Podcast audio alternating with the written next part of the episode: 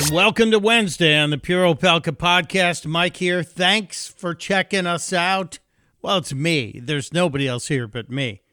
But thanks for checking me out.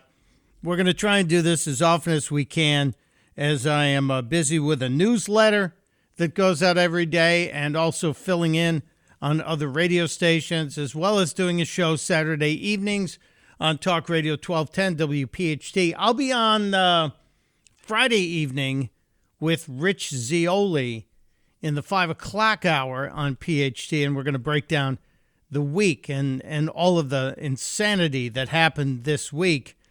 And I will tell you, uh, Tuesday evening, I was making a list, and I'm thinking we're going to need more time. And now you wake up Wednesday morning, and the madness is uh, everywhere on every level. And we're going to try and get to a bunch of it as well as talk to our friend Jim Stovall. Jim is uh, an inspirational speaker.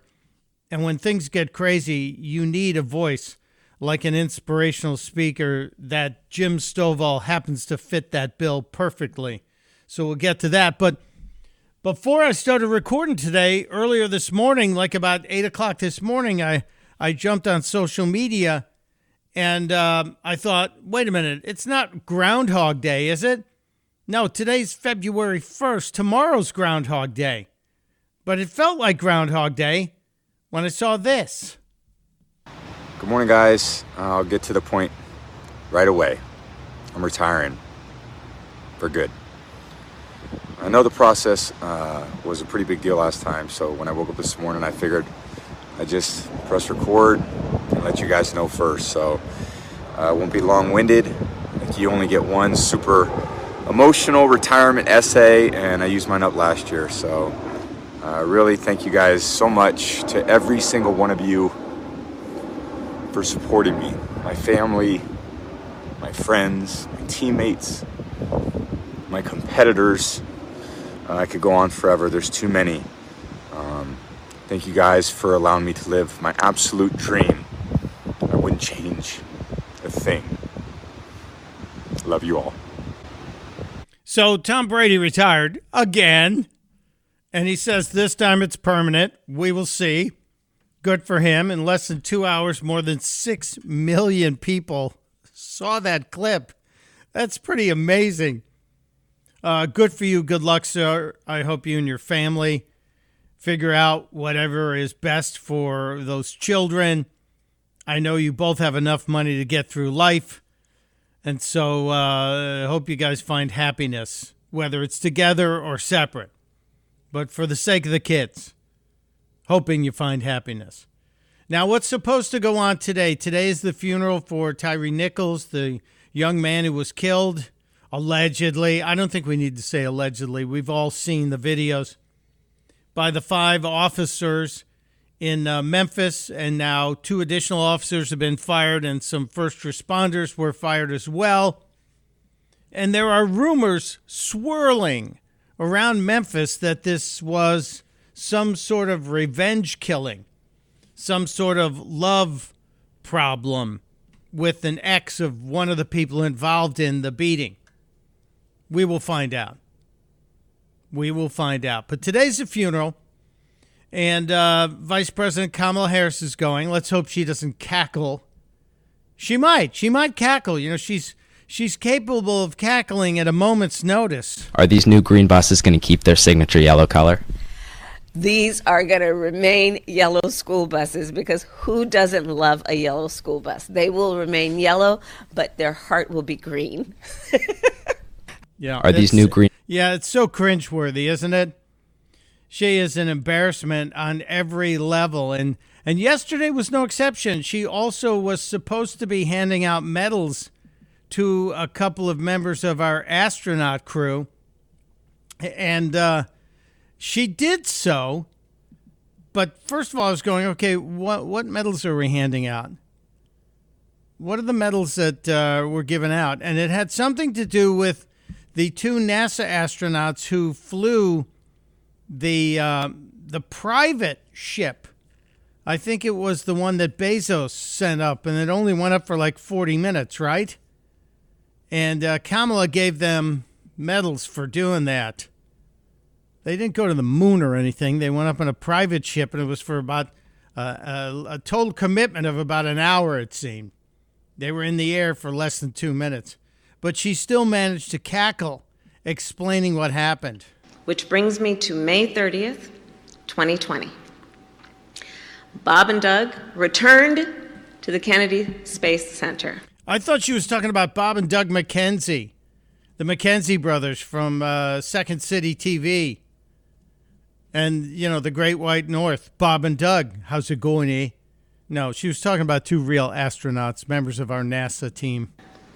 They suited up, they waved to their families, and they rode an elevator up nearly 20 stories.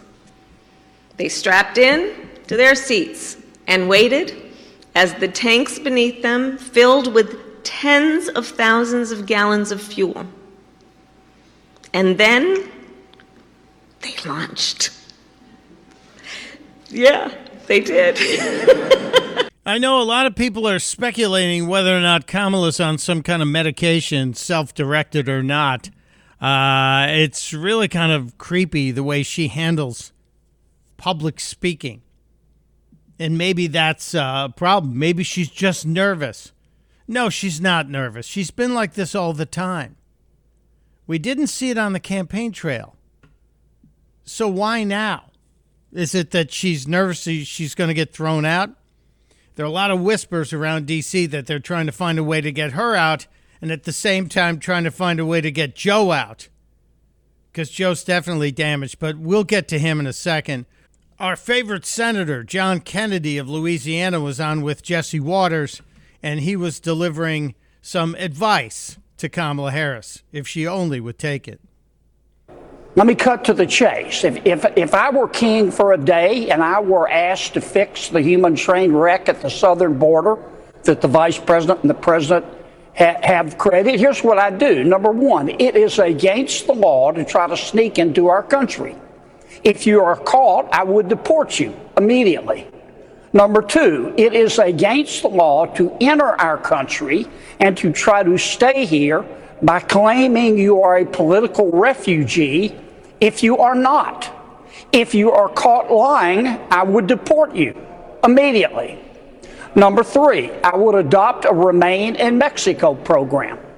If you claim to be a political refugee and you want to come into the I would say respectfully no.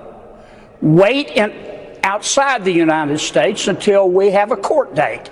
And then you come to court, and if you lose in court, I would deport you immediately. Number four, I would adopt a, a safe third country policy, which says simply if you claim to be a political refugee, you have to seek asylum in the first safe country, which usually isn't the United States. If you claim to be a refugee from Nicaragua, you would have to claim asylum, for example, in Honduras. Number five, as you can probably tell, I would uh, sharpen the definition of political ref- refugee. And number six, I'd finish the border wall. Problem solved. Absolutely correct, Senator. Problem solved. That's all you got to do. Six simple steps.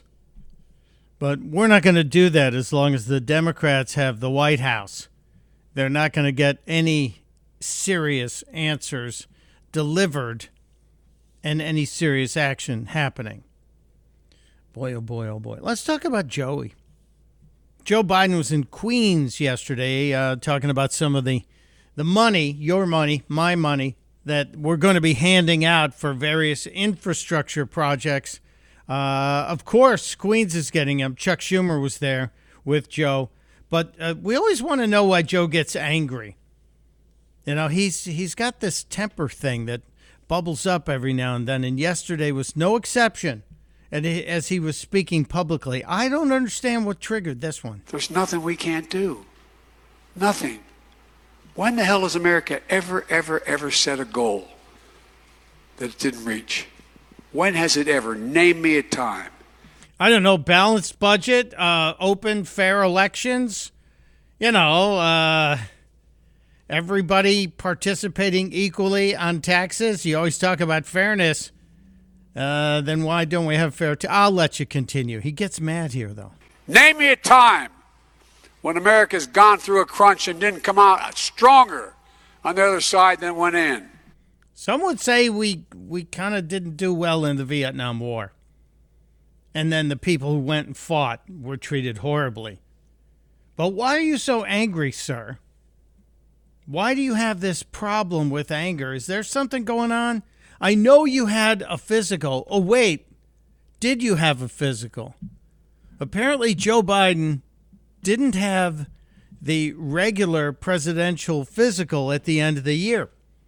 Even though Karine Jean Pierre, cringe, as the cool kids call her, was asked about it, and she kind of deferred until after the first of the year. And now that January has passed and we haven't heard a thing, why was there no physical? Was there a cognitive test? Why was there no cognitive test? We would like to know. Maybe it has something to do with the decline that Joe Biden is regularly experiencing. Two days ago, he was in uh, Baltimore again talking about the money that we were shoveling into a project in Baltimore. Now, this one's a good one. This is a tunnel that's been around a long time. I think over a 100 years. And it needs help. And this is a good government project. But the guy in charge of it appears to lose place in his speaking, whatever he was talking about here. Civil rights, so that's fitting we honor him in this way. Frederick Douglass. Look, we have a lot to do. It's the Frederick Douglass Tunnel. Does it sound like he forgot who the tunnel was named after? Civil rights, so that's fitting we honor him in this way. Frederick Douglass. Look, we have a lot to do. Civil rights. We do have a lot to do. We have a lot to do as it relates to you. At the same speech, he also told the story about the Amtrak conductor, Angelo, that uh, has been debunked several times, and his people have said, Joe, you got to stop telling that story. It never happened. But he keeps telling it. When I was vice president, I flew over a million miles on Air Force Two, and I was uh, going home as a United States uh, as vice president. And one of the conductors said to me, "Hey Joe, big deal, million whatever, two hundred. You said you've you've traveled over a million miles on Amtrak. I said, How the hell do you know that? And they added it up at their. But folks, look. Uh, but folks, look. That story wanders around in several different directions, and it's also been debunked. Why is this being allowed to happen? Why, why, why? As Joe would often yell at reporters. Remember during the campaign when the guy asked him a question, he screamed, Why, why, why? You're getting nervous, pal. Boy, oh boy, oh boy. It's a little disturbing, isn't it? And today, Joe is supposed to meet with uh, the Speaker Mr. McCarthy. Speaker McCarthy is supposed to be at the White House today to discuss the problems we're having with our spending, you know, the debt ceiling.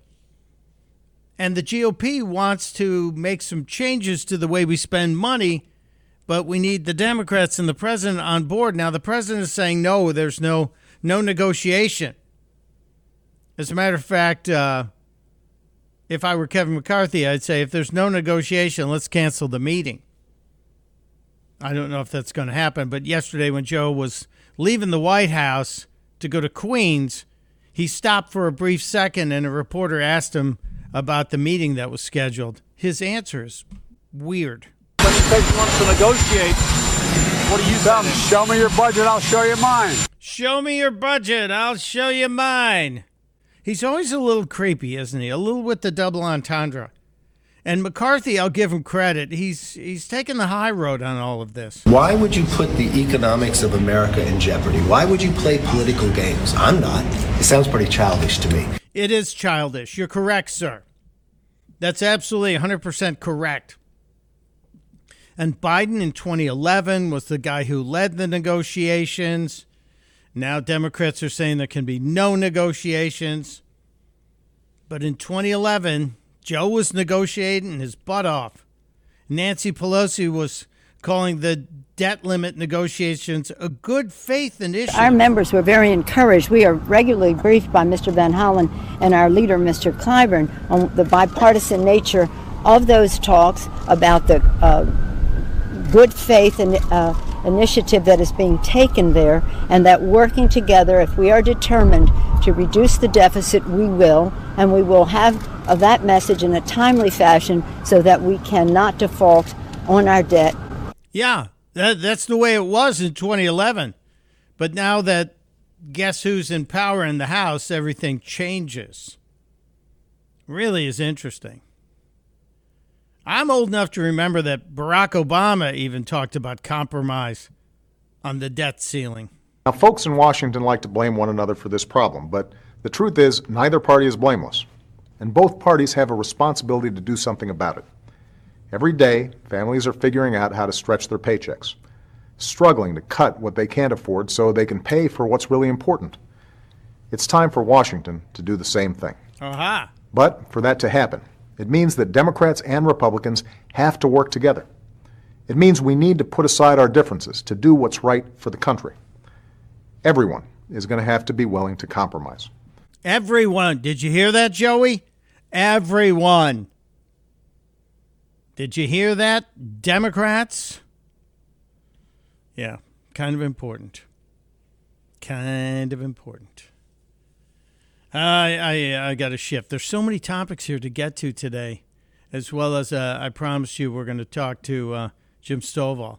I'm a little upset about another thing said by Geraldo Rivera. Put out a tweet, and many people like me, many conservatives in the media, are saying Geraldo Rivera needs to be shown the door over at Fox News for the things he's saying. He said some dumb stuff about the AR 15 about two weeks ago. Didn't understand what the AR 15 was, thought it was an automatic rifle. And Geraldo's the guy who says, Well, I've been in war zones. Uh, you know, he makes himself out to be a real macho tough guy. It's not an automatic rifle, you bobo. He called it a machine gun, too. But now he tweeted yesterday afternoon from his uh, near Cleveland home Donald Trump was grossly underrated, an unfairly besieged president. So, yeah, he was besieged. Okay, that's true, that part. A grossly underrated and unfairly besieged president. 90% of the media attention he got from the mainstream media was negative. And there was a coordinated effort by social media and mainstream media and the DNC and the Clinton campaign and the FBI and the DOJ to attack him at every turn. Now, Geraldo, who claims to be a friend of the president, went on to declare yesterday, quote, I will not vote for him in 2024, not because of what he did in office, but what he did after he lost the election. In 2024, the danger to the Republic will not be if he wins, it will be if he loses. Close quote. Dun dun dun. Was Geraldo think that uh, Trump's going to develop an army and then go attack the country? That's just amazing. We're 600 plus days away from an election, 360 plus days away from an actual primary happening. And Geraldo's out there saying Trump's the risk, the danger to our democracy. Geraldo, I'm sorry. You're, you're a giant waste of time. You've done very well. Very, very well. Spend time with your latest wife and your kids and enjoy what you have earned. It's just astounding to me. Really astounding to me. Uh, what else do I have to get to today? There's so many topics I want to hope to cover here. And uh, oh, oh, oh, oh, Joe's Beach House being searched the beach house in Rehoboth. Now, this is uh, after we were told in January, like January 21st, we were told that the Biden lawyers searched the beach house and found no classified documents. Why isn't it the other way around? Why didn't the DOJ go into there first? Why why were Donald Trump's lawyers told to get out of Mar-a-Lago while the DOJ searched the president's premises. But in this case, the Biden lawyers were in there rooting around looking for stuff. And then weeks later, weeks later, over 10 days later, we've got the FBI going in. And why didn't we hear about the searches at Joe's office and now Joe's house when he knew about it? Uh, the White House is telling us that he was working on real problems. Real problems, right. I uh, posted a link to something that will get you in trouble if you visit it on an office computer. It relates to Hunter Biden. Yesterday, a story start, started bubbling about Hunter Biden needing a legal defense fund. He made millions peddling his dad's name. He made millions from Burisma. He made millions selling his artwork. So why does he need money? We know he's facing some serious charges about laundering money or hiding money he got from foreign governments. We know he's facing potential charges regarding uh, lying on a background check form when he got a gun illegally. So maybe he does need a legal defense fund. But I thought, why does he need money if he made all that other money? Well, there is a um, a report on Hunter Biden by a group called MarcoPoloUSA.org. MarcoPoloUSA.org. They put together a uh, breakdown of the Biden laptop, the Hunter Biden laptop. It's got business related crimes, sex related crimes, drug related crimes, influence peddling, legal accountability. And if all of this is true and accurate, which it appears to be very well sourced, the screen caps, uh, some of the stuff he was doing with the hookers, uh, that's why you don't want to look at it on an office computer. If if any of this, if a tenth of this is true, he's going to need a massive legal defense fund. But the real problem is the connection of Hunter to his dad, to Ukraine and China and Russia, and whether or not Hunter had access to some of those classified documents. He's a despicable character, Hunter Biden. He is an awful human being. Now, maybe he's cleaned himself up. He certainly was under uh, drug addiction behavior in much of the stuff that he's got here on his laptop. Maybe he has cleaned himself up and is going to be straight for good. At one time, he mentioned in the uh, Marco Polo USA files, uh, it said he had been clean for seven years and then he fell off or fell off the wagon. It's really um, it's really a stunning 600 plus page report with uh, sourcing and references. So uh, we'll keep you apprised as to what that is doing. Miranda Devine linked to it. If you don't know who Miranda Devine is, I don't know if we can be friends. Miranda is the woman behind the um, Laptop from Hell book. Terrific book breaking down the whole Hunter Biden thing. But we've learned so much more because there's just so much more information. So I encourage you, if you're looking for some winter reading, as it's going to be very cold this weekend, won't be able to go out in the golf course, pick up a new book.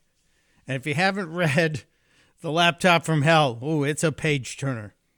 Uh, also in the political world, uh, Lindsey Graham endorsed Donald Trump. No surprise there. He showed up at the rally last weekend. Nikki Haley says she's going to make her presidential campaign official on February 15th. I like Nikki Haley. I'm not convinced she's got presidential timber. Uh, we will see. Let's check out her policies. She certainly was uh, very strong as ambassador to the UN. She was a great governor in, in South Carolina. But let's see. You know, we're also anticipating DeSantis will run. John Bolton's going to run, but he doesn't have a chance. Pompeo sounds like he's running already. And uh, you also have the possibility that Mike Pence will run, and maybe many others. Who knows? A lot of people believe that they can do that. I, I don't think Mike Lindell is going to run. You know, the My Pillow guy. Speaking of Mike Lindell, he was on um, Jimmy Kimmel's show last night. He bravely accepted an invitation from Kimmel to appear on Kimmel's show.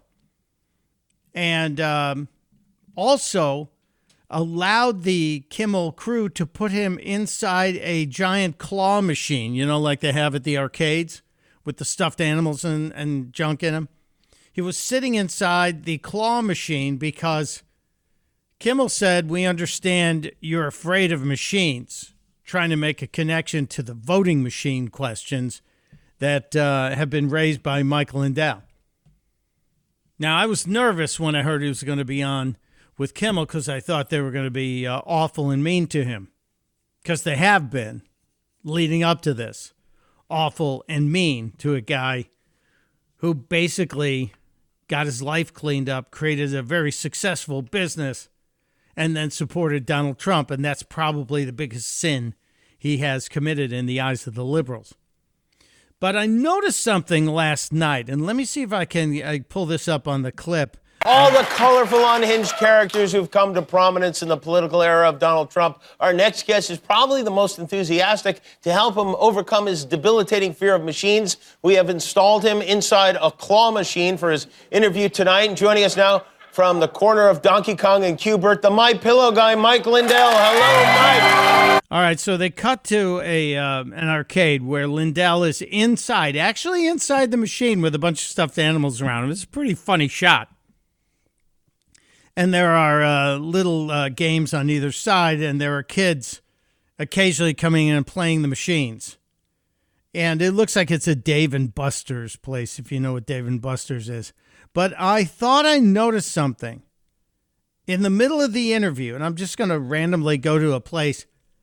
I think after this happened, because they taped this show in the uh, late afternoon in LA, and then they run it after the news. It's it's usually around five o'clock LA time when they tape the show, just like in New York, they tape the late night shows around five o'clock. I think they added laughter into places where it doesn't make sense. Now, is this a conspiracy? Maybe. I'm just going to randomly drop in and we'll see if we can uh, catch a little bit of that here. The RNC leadership, because I was the top of all the polls, I almost doubled both of them combined in the Rasmussen report, which came out last Thursday, the day before the vote. So they, you know, I didn't realize that they, uh, you know, that they would. I would think that they would have went with what the people wanted because they represent the people. Do you believe this was a rigged election, too? No, absolutely not, Jimmy, because there was no machines involved. It was paper ballots hand counted. Right. Okay. So um, you lost. You would have lost either way. I guess is what you're saying. Well, I don't know. I think that laughter right there is added in. It doesn't sound like it's a laugh line, and it's not. I think they did this in several parts of this. The interview is about nine minutes long. I think Mike Lindell comported himself very well. I'm not the biggest Mike Lindell fan. You know, I'm proud of him for doing what he did, but I'm glad he's not going to be chairman of the RNC.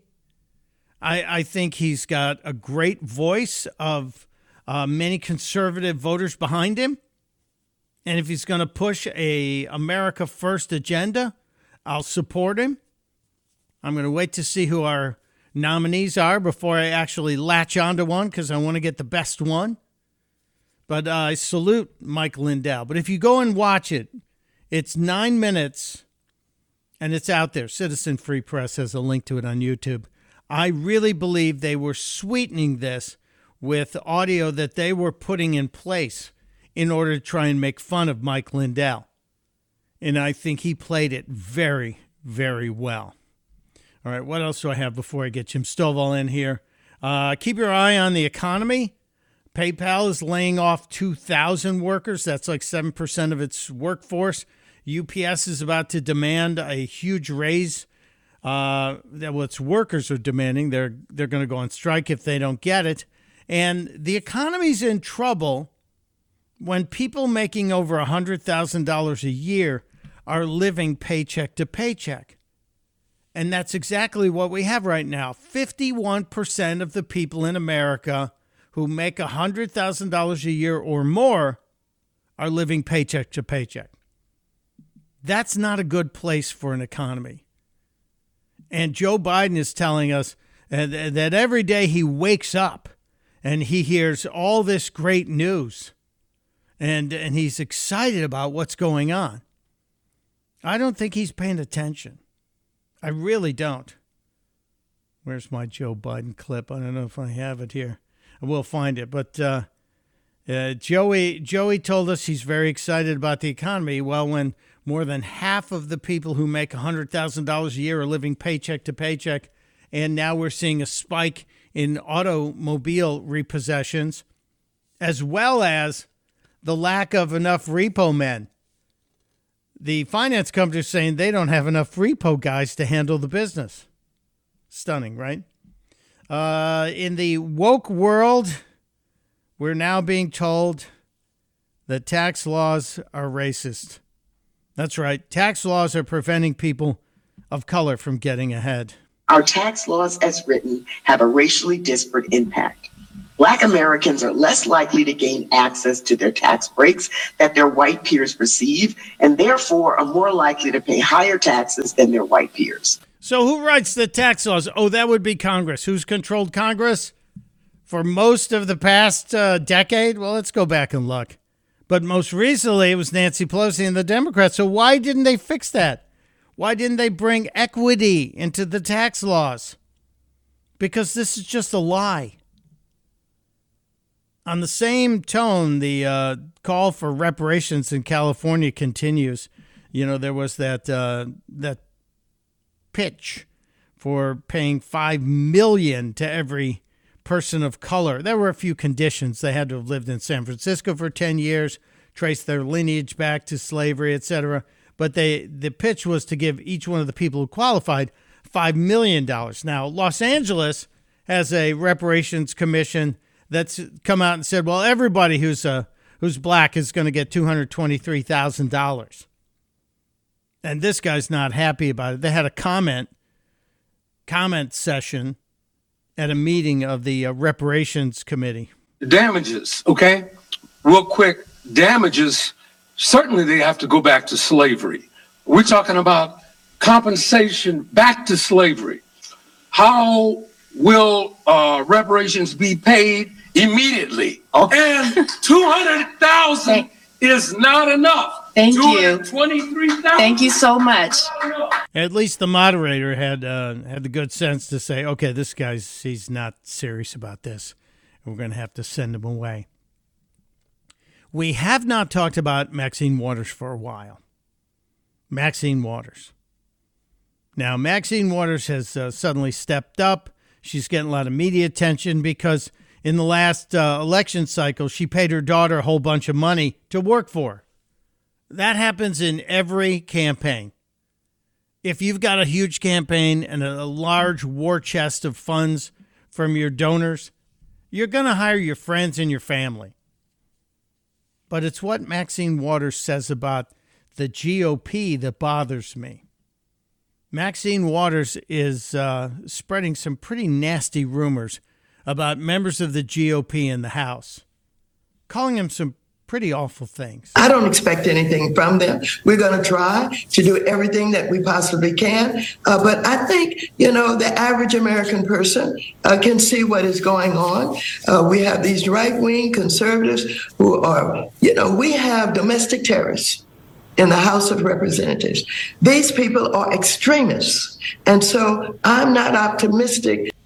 Uh, excuse me, did you just call members of the GOP elected to serve in the House of Representatives alongside of you domestic terrorists? We have these right wing conservatives who are, you know, we have domestic terrorists in the House of Representatives. These people are extremists. And so I'm not optimistic. When that lady calls members of the GOP extremists, I just remember to what she used to say to the media during the Trump administration. And if you see anybody from that cabinet in a restaurant, in a department store, at a gasoline station, you get out and you create a crowd. And you push back on them. And you tell them they're not welcome anymore, anywhere. Yeah, I remember that. And people are saying, oh, that was just an isolated thing. Really? Was that isolated? She was in Minnesota, too. She's not representing Minnesota. She's from California, you see, but she was making the tour and selling her hate. We've got to not only stay in the street, but we've got to fight for justice. We've got to get more active. We've got to get more confrontational. We've got to make sure that they, they know that we mean business. Yeah, we've got to get confrontational. We've got to fight in the streets. They've got to know that we mean business.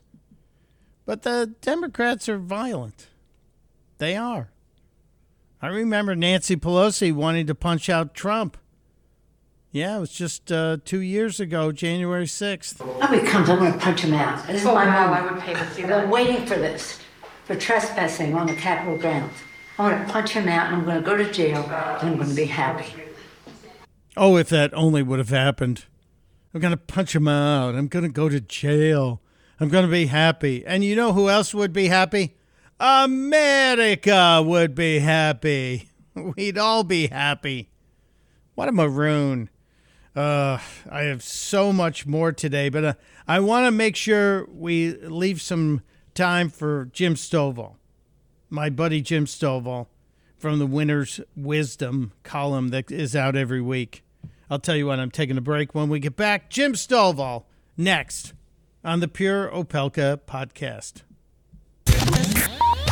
Welcome back to the Pure Opelka podcast. I just noticed something before we get Jim Stovall in here. I just noticed the timing behind the Bernie Sanders event. He's got a new book coming out called It's Okay to Be Angry About Capitalism. And he's not giving it away. No, he's going to make money off this. And Bernie's got three, maybe four homes. He's a wealthy guy. Politics has made him very wealthy. He's very fortunate, but he's written a book called It's Okay to Be Angry About Capitalism. And he's also holding speaking engagements where you can hear Bernie talk about it's okay to be angry about capitalism. And the first one is going to be in Washington, D.C. on March 1st. And I'm going to be in Washington, D.C. on March 1st because CPAC is back. The Conservative Political Action Conference is back in Washington, D.C. March 1st, and I'm going to be there covering it on the radio. And so uh, maybe, just maybe, we should get a ticket and see what Bernie's been talking about. Yeah, that's a good idea. Stay tuned on that. That's breaking news right here. I love the fact that he's charging 95 bucks to see him talk about it's okay to be angry about capitalism. And it's going to maybe buy him a fifth house. I don't know. We'll see. We'll find out. But right now, we have a much bigger name joining us. My buddy Jim Stovall, the man behind the Winner's Wisdom column we talk about every week, the guy who invented the narrative television network so blind people can watch movies and television with their ears. The guy who's written more than 50 books. He's a philanthropist. And this week in the column, I also learned Jim travels first class, I guess, most of the time. And why wouldn't he? He's very successful. But Jim also does it in a very clever way. And I learned something about what Jim learned from flying in first class. Welcome back, my friend. Thanks for teaching me something. Well, you know, I the people who arrange my travel told me uh, last year that I have traveled well in excess of two million miles, and I sat down and got tired. I I just thought, wow, that, you know, and somebody figured out that is 80 times around the planet, and I I don't even want to think about that. And uh, and I I want to say because it creates envy and division among people. I want to say right up front, most of those two million miles I flew in coach, you know, and it seems like a lot of it was in the middle seat in coach. and being a former football player and Olympic weightlifter, whoever designed coach seats did not have me in mind, shall we just say. So uh, thankfully, the last uh, few years I've I've flown first class, and because I'm blind, uh, you know, I get on the planes early, and I've spent a lot of time, you know, on the planes, just the flight attendants and the the pilot and the co-pilot and everything, and it's kind of fun to you know get to talk to them and see what all they do before everybody gets on the plane. And one of the things I noticed there's a young lady that I take the, the same flight a lot to Dallas to connect, and she brought me my cup of coffee as soon as I sat down, and she said, "I think you're really going to like this," which was surprised me because uh, airplane coffee is uh, generally not uh, too stellar. But she was right; it was great, and I said, "Wow, this is amazing." She said someone in accounting figured out that in order on these early flights to uh, to get the coffee going, we had to start an external engine that we otherwise wouldn't have started, and we have to get a union guy down there to start it, and then the fuel and everything. And it was costing like over fifty dollars for this one cup of coffee that sometimes nobody drank. And so they said, "Look, this is ridiculous." So they made arrangements to get the um, coffee from a coffee shop in the airport. And and I said wow that's a big breakthrough. She said not only that they started looking at you know what soft drinks do we have on our little cart there? And they found out that like on one of the planes she was on there's a root beer that had been in there for 8 or 9 months. It had flown around the world several times. And you know they look at the you know the the cost of that and not having what people want that's like $50 for a root beer. And and they were able to fix these things and I thought wow how many times in our life do we do the same thing? I mean, you know, we can get something, you know, just because hey, we've always done it that way, and which is the most dangerous statement any of us make. And you know, sometimes you just got to stop and look around and say, what in the world are we doing? And uh, I do a lot of consulting for Fortune 500 companies and CEOs and other people, and uh, you know, and a lot of times it's in an industry I know nothing about absolutely nothing I know about this. And sometimes it's such an advantage to sit in their boardroom and they're having these high level discussions about nuances of their industry. And I'll just say, Excuse me, why do you do that? And many times there's a great reason why they do that. But sometimes, you know, why why are you serving a fifty dollar cup of coffee that's no good anyway and probably no one's going to drink it when you can go right over there and get one for a couple of bucks? and you know and those are the kind of things that uh, happen when we uh, you know we heed uh, Socrates' words that the uh, the unexamined life is not worth living. Sometimes you just gotta just look around and say, why are we doing this? Yeah, and the pause that happens when you stop and ask a question of not only other people but yourself, that pause is so interesting because Sometimes you sit there and say, I don't know why, let's figure it out. And in the end, as the guy in accounting learned, there was a much better way that was good for both the customer and the company at the same time. And that's a big breakthrough. That's a that's a that's a great. I love the story about the root beer can that flew around the world. yeah, and I you know, but sometimes we just don't and we're so busy just doing what we do, the status quo becomes sacred, and we just wow, you know, why do we do this? Well, I don't know why we do this. We've always done that, and the next thing you know, uh, you know, we're we're way down the line, and we're we're you know we're having fifty dollar cups of coffee that no one drinks, and I just think there are a lot of those in our daily lives. Why do we do this this way and that way? And i was talking to a friend uh, one of his new year's resolutions which i don't necessarily believe in but he's going to change. Uh, you know he said i drive to the office every day. And he said i've decided i'm going to go a different route every day and I thought, well, there's not that many routes between, you know, you're going to drive across Oklahoma through Cleveland. I mean, come on. I mean, there's not that many routes, but, you know, there is something to be said for uh, you know, let's get out of our normal routine because so many of our things we do, we're on autopilot. We get up, we brush our teeth, we get dressed, we shower, we get the breakfast, the same thing. Everything's the same thing, and we're really not engaged. We're not present. And there's something about getting out of that routine that causes us to be very present, very thoughtful, and uh, every once in a while it's just good to shake it up a little and say, why are we doing this? And then if you go back and say, well, we're doing it because it's the right way, it's the best way to do it, hey, no harm, no foul. That's like going to the doctor, getting a checkup, and you're all okay. I mean, uh, that's not a waste of time or money.